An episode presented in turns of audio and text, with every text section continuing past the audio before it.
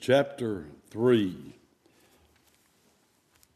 Now, I don't know if y'all been listening about these primary elections, but Donald Trump has been far and away ahead of the others to be the candidate for the Republican Party in 94.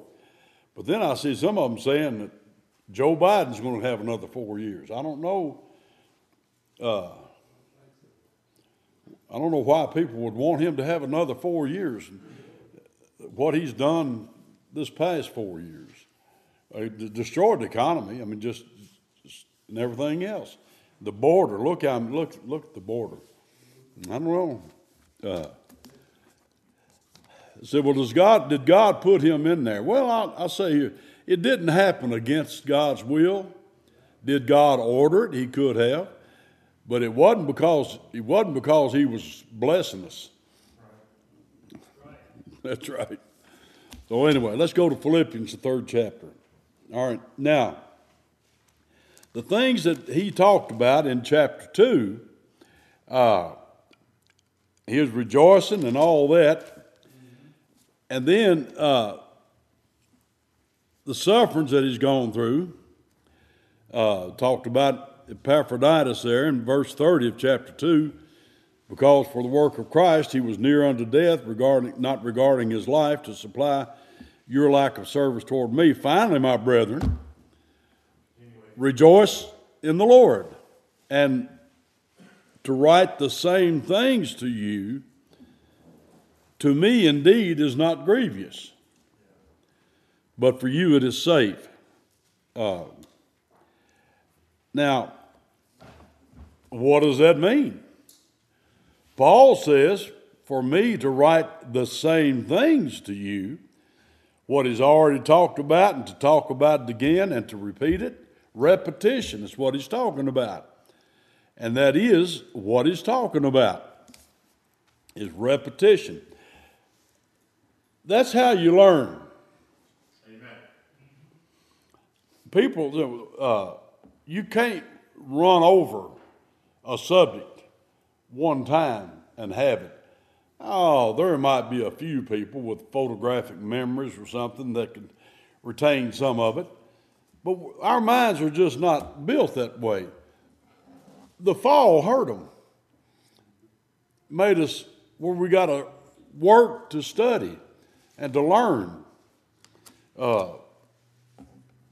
You don't learn your stuff the first time through, do you?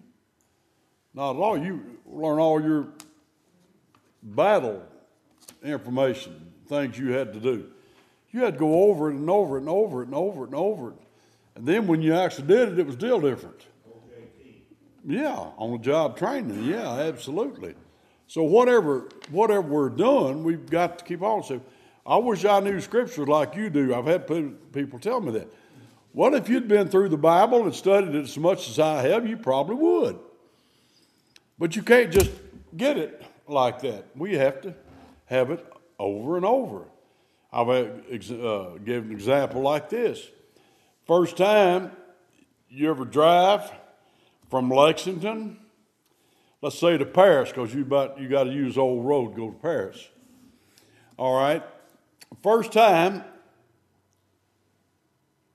you go to Paris, and then the second time you go, you don't remember much of what you saw, maybe one or two things, but each time you go to Paris, you pick up something else. I picked up houses and stuff I didn't know, and I traveled the road all the time. The leaves are off and all that, and you can see and all. You pick up, you keep on, you add to it. And that's how we learn. And so repetition is just not a problem. Somebody said, I've had people say, well, you preached that 20 years ago. Well, the only reason you knew that I did it is because you wrote a date in your Bible. That's the only reason. Don't give me that stuff. That's the only reason. If you wrote the date, my mother would do that. She'd write that date. But she didn't remember the message. Anyway. But if I did, it's hard for me not to repeat. as many times I've been over, but it needs to be repeated. People need to be reminded. How many are around that are vocally promoting sound Baptist church doctrine? Sound baptism, scriptural baptism, scriptural Lord's Supper. How often do you hear that around? Few and far between. And you know what? When you don't hear something, people don't hear it, and then you don't have a preacher preaching it, pretty soon there rose a generation that knew not the Lord. And it doesn't take long to do that. We forget how soon we forget. So repetition is awfully good. Now, I was going to compare this. Look at Matthew 5.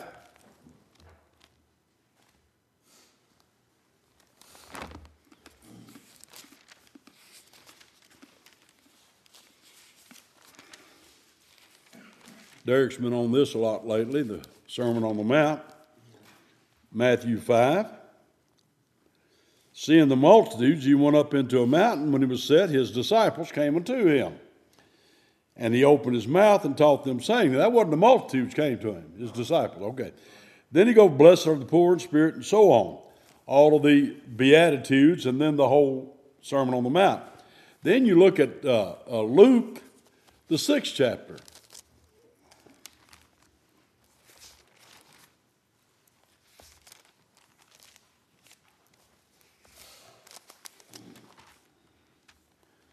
Luke 6,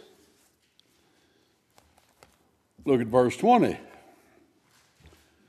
And he lifted up his eyes and on his disciples and said, blessed be ye poor. Now some say that's just another version of the same thing that Jesus did in Matthew 5, but I don't think it is. He said, blessed are ye poor, for yours is the kingdom of God. Blessed are you that hunger now, for you shall be filled, and so on, and goes on. But look at verse 24. But woe unto you that are rich, for you have received your consolation. Woe unto you that are full, for you shall hunger. Woe unto you that laugh now, for ye shall mourn and weep. Woe unto you when all men shall speak well of you, for so did their fathers to the false prophets. Now that's not in Matthew 5, 6, and 7. But I say unto you which hear, love your enemies, do good to them that hate you, and so on. So there's differences there, and yet there's some of the same thing. Well, how often do we need to hear, blessed are you? Blessed are the poor, blessed are the meek, and so on. So we need the repetition. And then he says, beware of dogs. Beware of evil workers. Beware of the concision. Well, mutilators is what that concision is. Beware of dogs. Well, look at Matthew 15:26.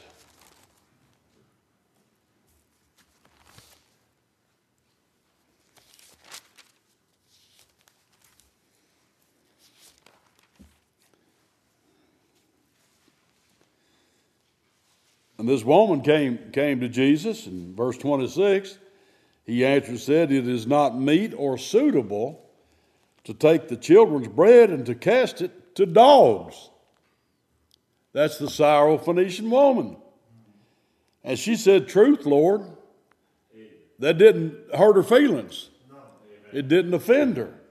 She said, that's truth. Yet the dogs eat of the crumbs which fall from the master's table. What a wonderful woman there. The Lord blessed her so much there. Great is thy faith is what the Lord said about her. Anyway, so dogs are used generally not in a good light in the Bible. In Isaiah 56...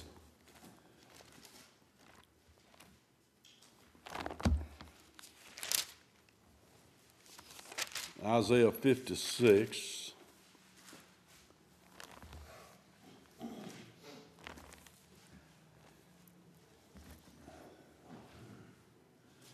verse 9, all ye beasts of the field come to devour, yea, and all ye beasts in the forest. His watchmen are blind. They are all ignorant.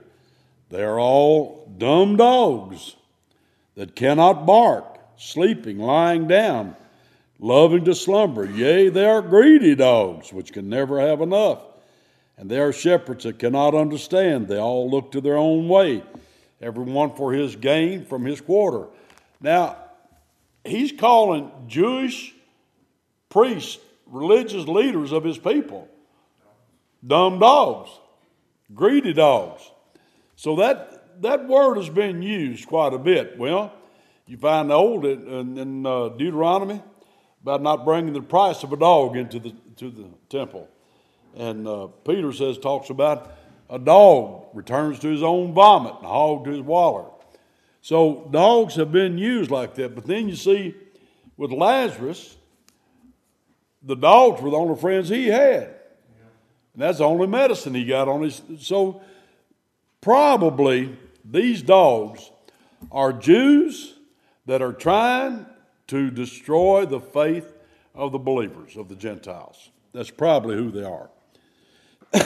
So, beware of evil workers.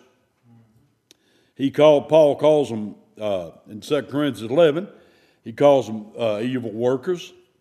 And then beware of the concision, that definitely, the circumcision.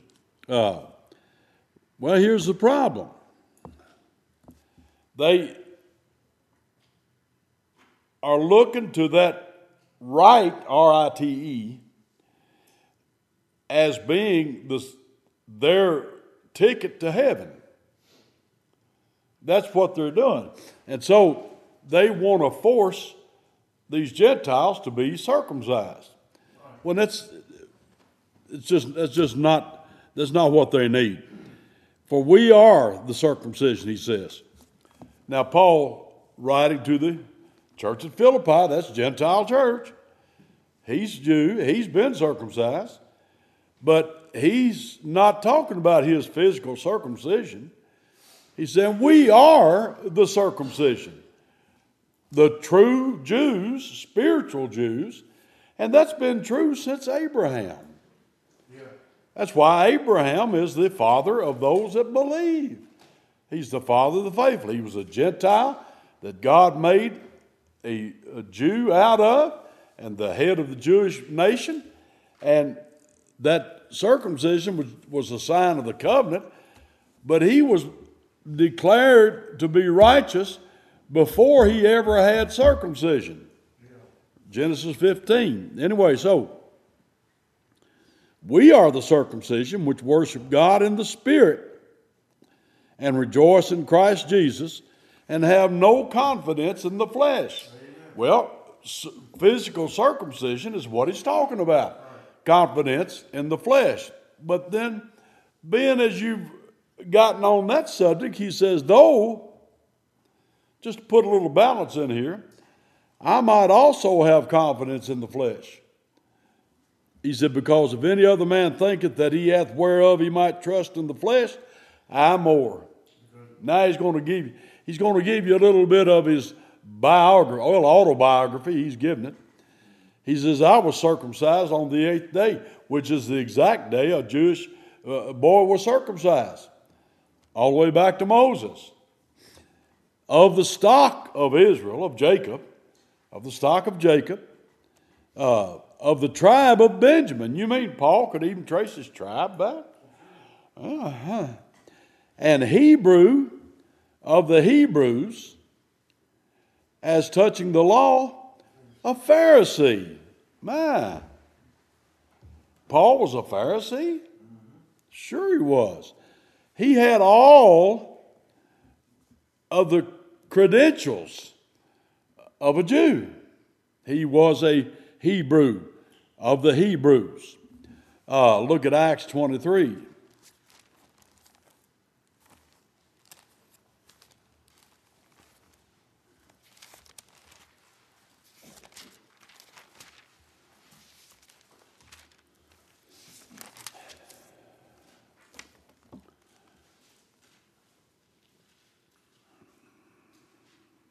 In verse 6, but when Paul perceived that the one part were Sadducees and the other were Pharisees, he cried out in the council, men and brethren, I am a Pharisee, the son of a Pharisee.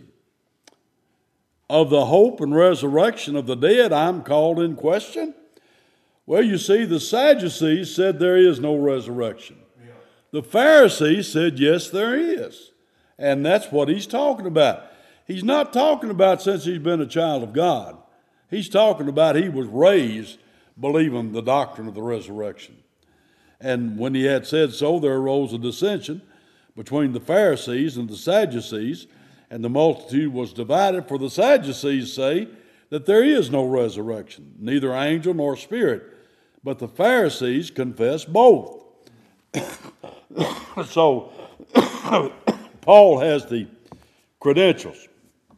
He says now in verse 6 of our text here, he says concerning zeal, we all like zeal, unless it's zeal without knowledge. Right. Concerning zeal, how much zeal do you have, Brother Paul? He said, I was persecuting the church. Now, Paul is not using the word church like some of these people do as the representative of all Christianity. What church was he persecuting? Church of Jerusalem. Well, on him with the Church of Jerusalem. He was on his way to Damascus, and God stopped him. So the only one he got to persecute was the one at Jerusalem. So, persecuting the church and touching the righteousness which is in the law, blameless. He kept the law as far as he was concerned. Now, he tells us in Romans 7, when the law came, sin revived and I died. Because he said, I thought I was alive by the law, but I wasn't. I was dead. It killed me. So then he says, concerning zeal, persecuting the church, touching the righteousness which is in the law, blameless. But what things were gained to me, those I counted loss for Christ. Amen. So all of that, he had a soft life. He had the best upbringing. He had a fine education. He was a Jew. He was on the Sanhedrin council. Had much clout, no doubt plenty of money, and had his life set. And then he went to Damascus, and it was over. It was over. Life as he knew it no longer existed. Because he says, now, what things were gained to me, those I counted loss for Christ. Yea, doubtless, and I count all things but loss for the excellency of the knowledge of Christ Jesus my Lord.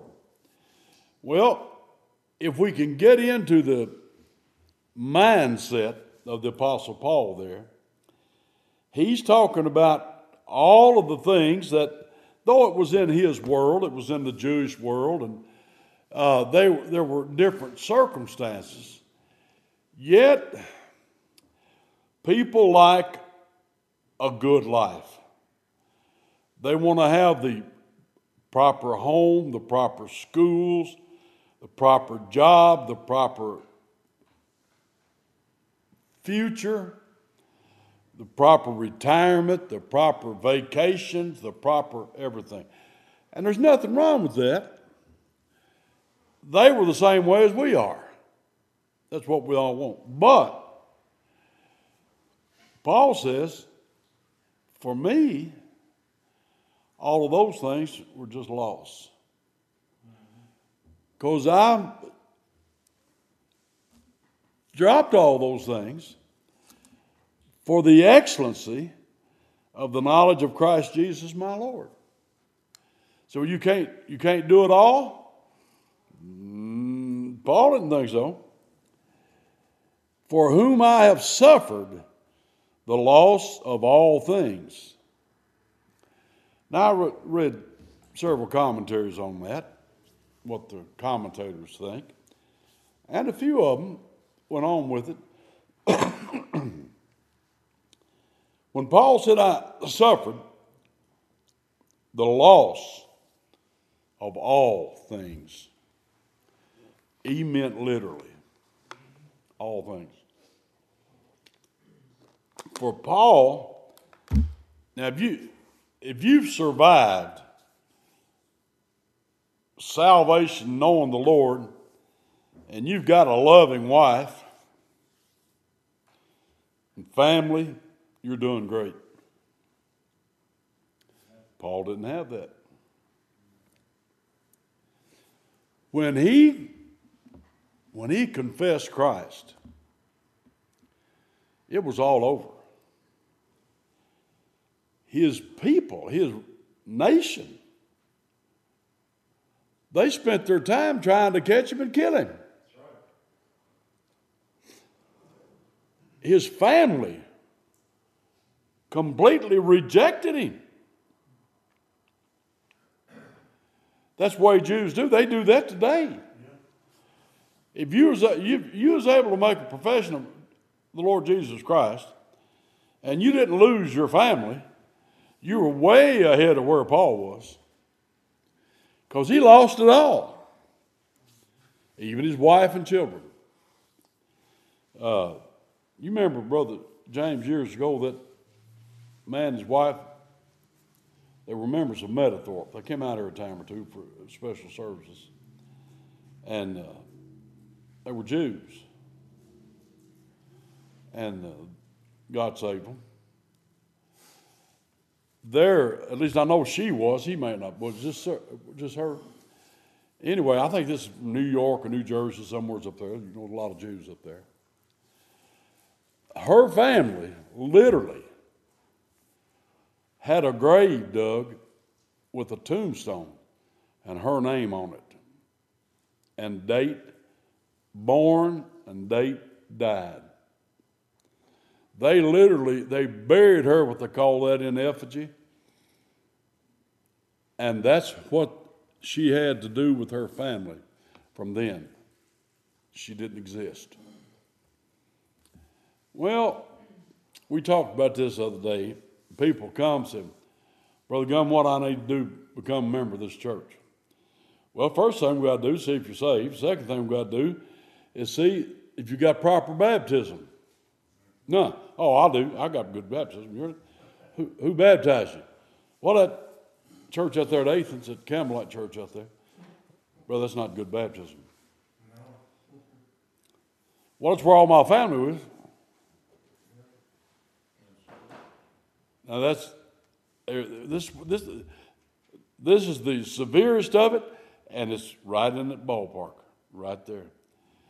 Well, you mean if I submit to baptism at this little old Baptist church, then I'm rejecting my whole family, and I can't do that. Paul did it. So, and that's why. Many of them won't do it, because why won't they come out of the Catholic Church? My cousin that died, Mark, he's older than me, but he used to call me. He was a lawyer. He was a county attorney for Woodford County. And he's born and raised Catholic, but he would call me fairly often until I made him mad, but anyway, and asked me about the Bible. He knew he was in a mess that was not right. He knew it. But there's no way in the world he would have had to gone against not only his mother and daddy, but his wife. All died in the wool Catholics. For him to have come and presented himself for baptism in a Baptist church, he would have lost all of his family on both sides. And I don't guess he was willing to do that. But I know that Paul did it, and he's not the only one. And you look through the Trail of Blood, and you find many, many that did it. Anyway, I count all things but loss for the excellency of the knowledge of Christ Jesus my Lord, for whom I have suffered the loss of all things, Now, he's not lamenting over that. And here's his next statement. And do count them but dung.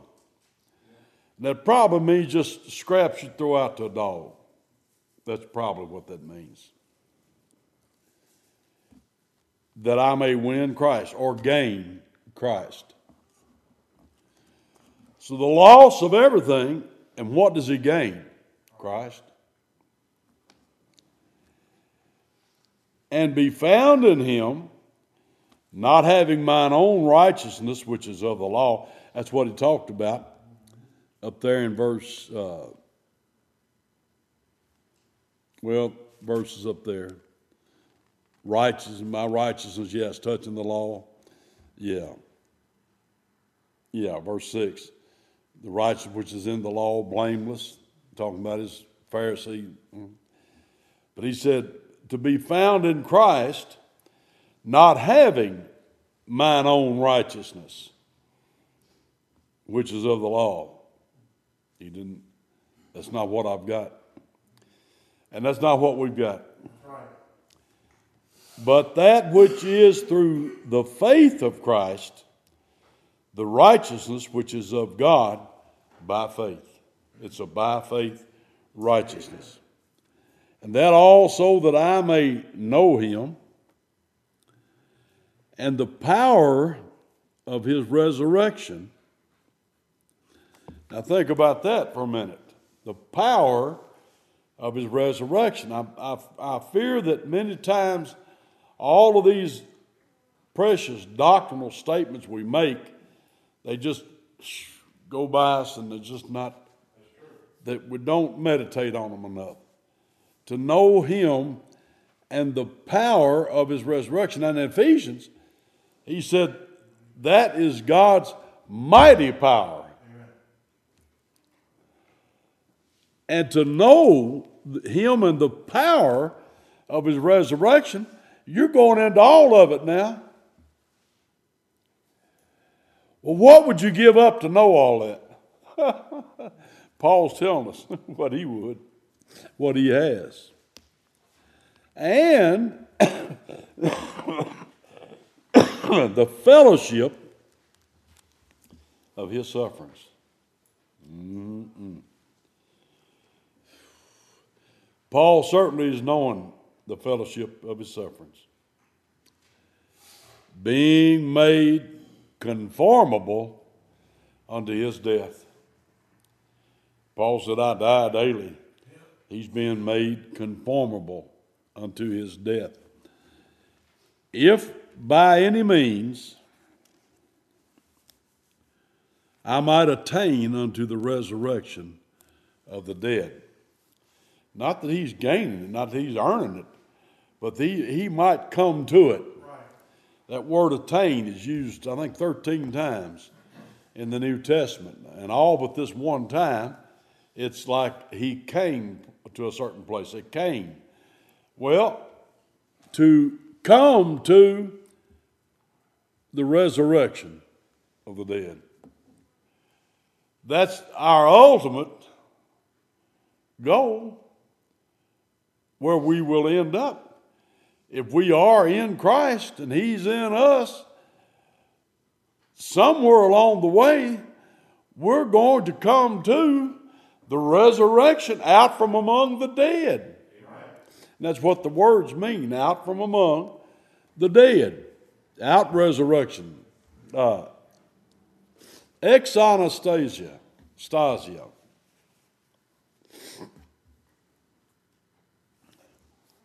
We're going to come to that. What's in our future? More than Joe Biden, I'll tell you that. More than Donald Trump.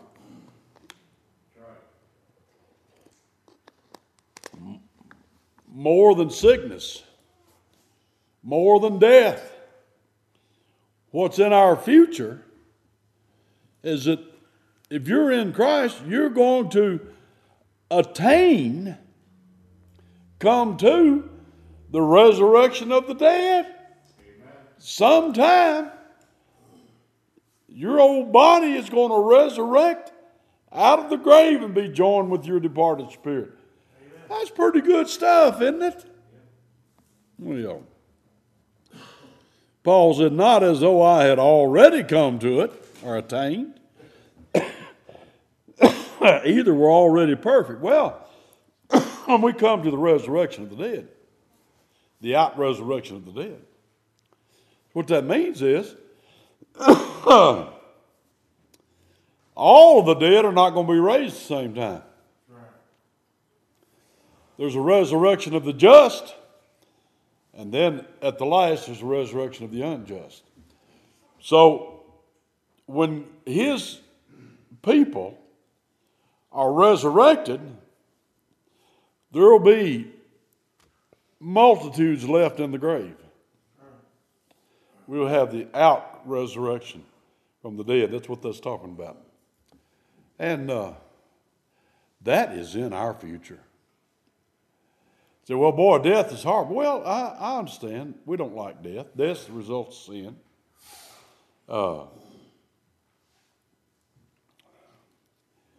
But that's the last enemy to be put down. And even those that have gone on before us, and they're dead now, and their bodies are dead. That's not permanent. Not at all.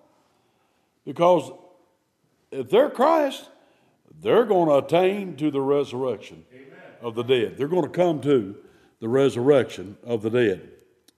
Paul said, it's not as though I had already attained, either were already perfect. He didn't claim perfection for himself. He didn't. How about these holders claim sinless perfection for themselves? Oh, I live above sin. That's what they do. That's what they say. I always say, if it's a man, I say, can I ask your wife if you live above sin? She'll know. If nobody else knows, she'll know. But he said, but now in my life, I am following after. Nothing wrong with perfection. Be ye holy as I am holy, saith the Lord. Without holiness, no man shall see the Lord. Nothing wrong with perfection. That's what we're looking for, being conformed into his image. But ain't attained yet, ain't come to it yet. But I follow after,